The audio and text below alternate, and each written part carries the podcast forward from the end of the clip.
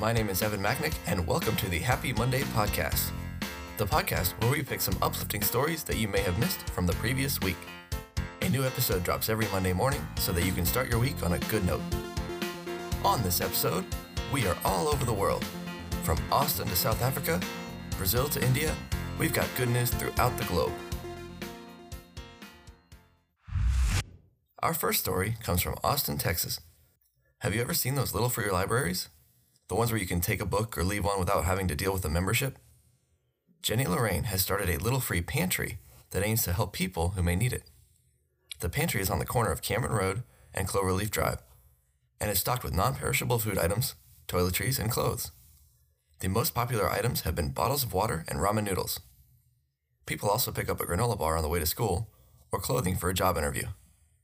One man said, The only clothes I have is what I have on, and luckily I just got two pairs of pants. This means a lot, it really does. This next story is a tough one, but it's incredibly inspiring. Lola Munoz was diagnosed with a rare type of cancer known as DIPG. If you haven't heard of this type, it's because only about 300 children are diagnosed per year, and most patients do not survive more than a year after diagnosis. Because of the nature of this cancer, it's been very difficult to study. When Lola was given the opportunity to go through a clinical trial, she didn't even think twice. The trial involved two types of chemotherapy drugs that were basically guaranteed to make her extremely sick, and the doctors were unsure whether they would work. 19 months after her diagnosis, many more than initially estimated, Lola passed away on April 2, 2018.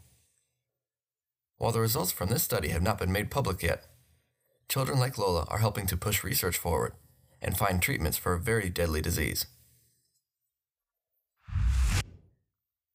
Sam Bon Lek, known as Sam, has been serving up cocktails in Washington, D.C. since the 1970s. He knows many of his regulars by name, and he also does magic tricks if you're lucky. He came to this country as a refugee from Cambodia, and during his summer vacations, he would head back there and deliver rice to the residents. After his mother died in 1998, he started Sam Relief, a nonprofit that works to build schools, deliver food, and dig wells in Cambodia. His charitable efforts have bridged political divides and show that people from both sides of the political spectrum can come together and help in a big way. In South Africa, a dancer has made an incredible comeback from a terrible injury. Krista Calitz was in a horrific accident in 1996 when she fell out of a bus that hit a faulty door. Her injuries were so bad that her doctor said she would never walk again. It took her two years to recover, but she was still too heartbroken to even watch dancing shows on TV. She eventually became a mother, and when her three year old showed an affinity for dance, she enrolled her in dance classes. After watching her daughter, her passion for dance was reignited. She's been dancing again for two years, and recently was named a Deep Heat Urban Athlete in South Africa for her incredible turnaround. Down in Brazil, King Marcio has been living in a sandcastle for the last 22 years. To make money, he sells books and lets tourists take pictures of his castle. While living in a sandcastle is great during nice weather, the rain is a different story, and he can lose his castle altogether. This doesn't bother him, though, as he says the ephemeral nature of it keeps him from being materialistic. Workers for the Minneapolis Department of Health chipped in to help out big time. 13 year old Jaquan Faulkner wanted to make some extra money and set up Mr. Faulkner's old fashioned hot dogs in front of his house. Not long after that, the Department of Health received a complaint that he was operating without a license. Instead of forcing him to close down, the employees pulled together their funds and bought the $87 license for him. Daniel Huff from the department also contacted the Northside Economic Opportunity Network to help Faulkner with advice on running his business and how to keep everything clean. He works from 11 to 3 and is thinking about getting a cart to take his business mobile.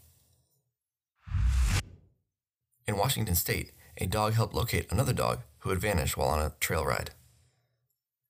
The Useless Bay Sanctuary is an organization that uses dogs to help find other dogs who may not easily be captured. Rescue dog Tino found the lost dog, named Puppy, less than a mile from his home, after over 40 hours of being stuck in the mud. Without Tina's help, it's likely that Puppy would not have been able to get out of the mud. Bengkala is a 3,000 person village in Bali that is a bit different.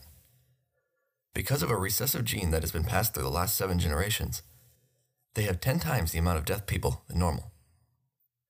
Instead of treating these people as outcasts, residents of the town created their own form of sign language that everyone speaks. They want to make sure that everyone in the little community is welcome, even those who are unable to hear.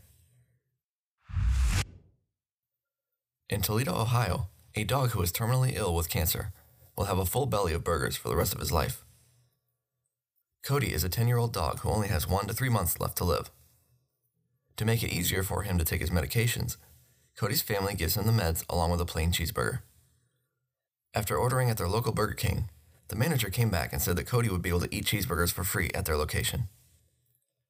Responding to the family's tweet thanking Burger King, their corporate Twitter account said, The world needs more kindness and empathy. In India, a passenger on a train turned around an awful situation.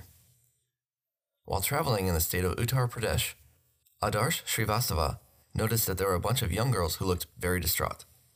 Recognizing that this was likely a human trafficking situation, he tweeted to the railroad authorities with his train and what stations he was approaching. Another couple stops later, and the police were able to rescue 26 girls and arrest two men. While he is being called a hero on social media, Srivastava just said, Thanks, but as a citizen of India, it's our responsibility to help people. That does it for this episode of the Happy Monday podcast. You can find the links for this episode in the description.